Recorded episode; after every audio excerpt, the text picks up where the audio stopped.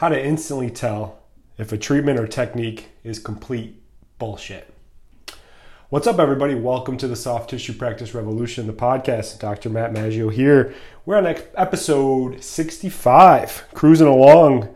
Um, just a couple housekeeping notes. Facebook group is growing. We're up to 150 members as of today and we're posting twice a day throughout the week putting a lot of good content a lot of good information out there. And if you have not joined the facebook group yet you are missing out because there's exclusive content that goes just into that group and you're missing out. So click the link join it. But let's get right into it.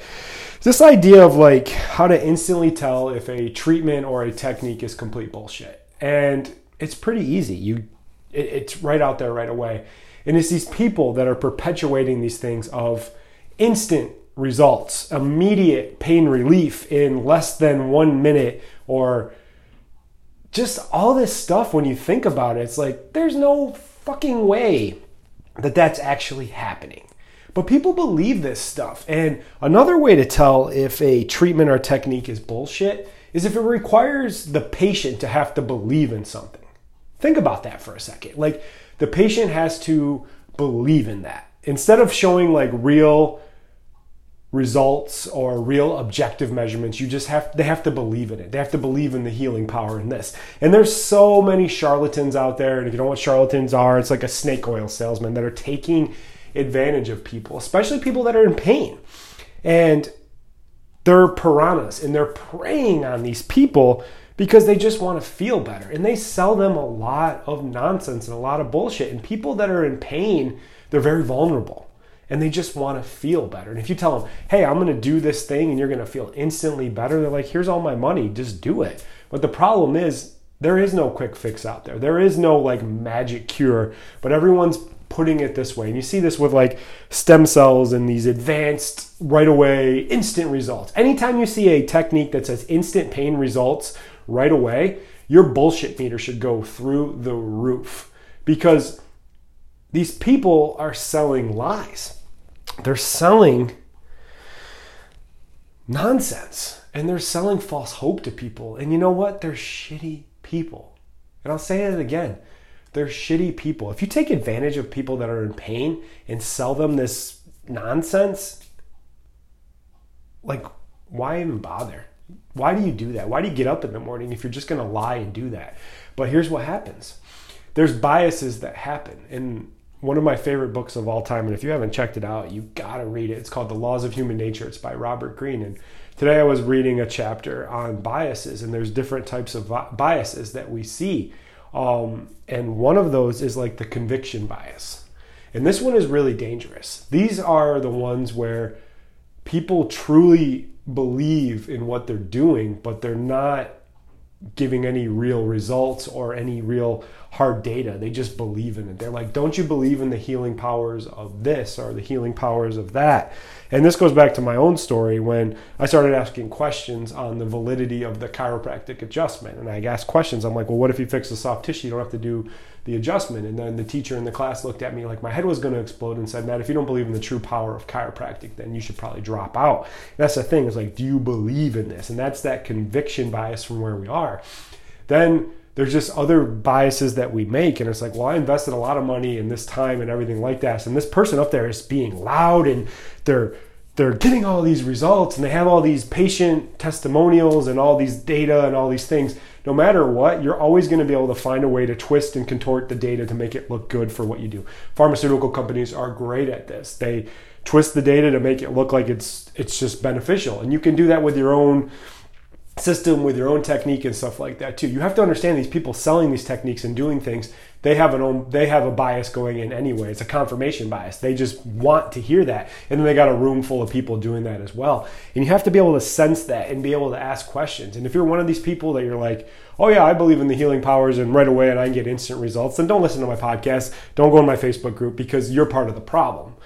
But the people I'm connecting with, they're smarter and they understand that you have to start asking questions. And anytime you hear that thing, that two two things right away, I, immediate pain relief and instant results. The next question you should ask is, how long are those results going to last? And you know what? When you ask those people, they're going to get defensive because they're going to be like, whoa, whoa, whoa, whoa. Like I just showed that they got results right away. It's like, okay, well, how is that person going to be 20 minutes later? How are they going to be 30 minutes later? How are they going to be tomorrow? How are they going to be a week from now? Because we're in this whole idea of like taking pain away, but then what? Any treatment that focuses solely on symptoms and doesn't take away and doesn't improve function is downright dangerous. And we know these things. They're cortisone shots, they're injections, they're pain pills.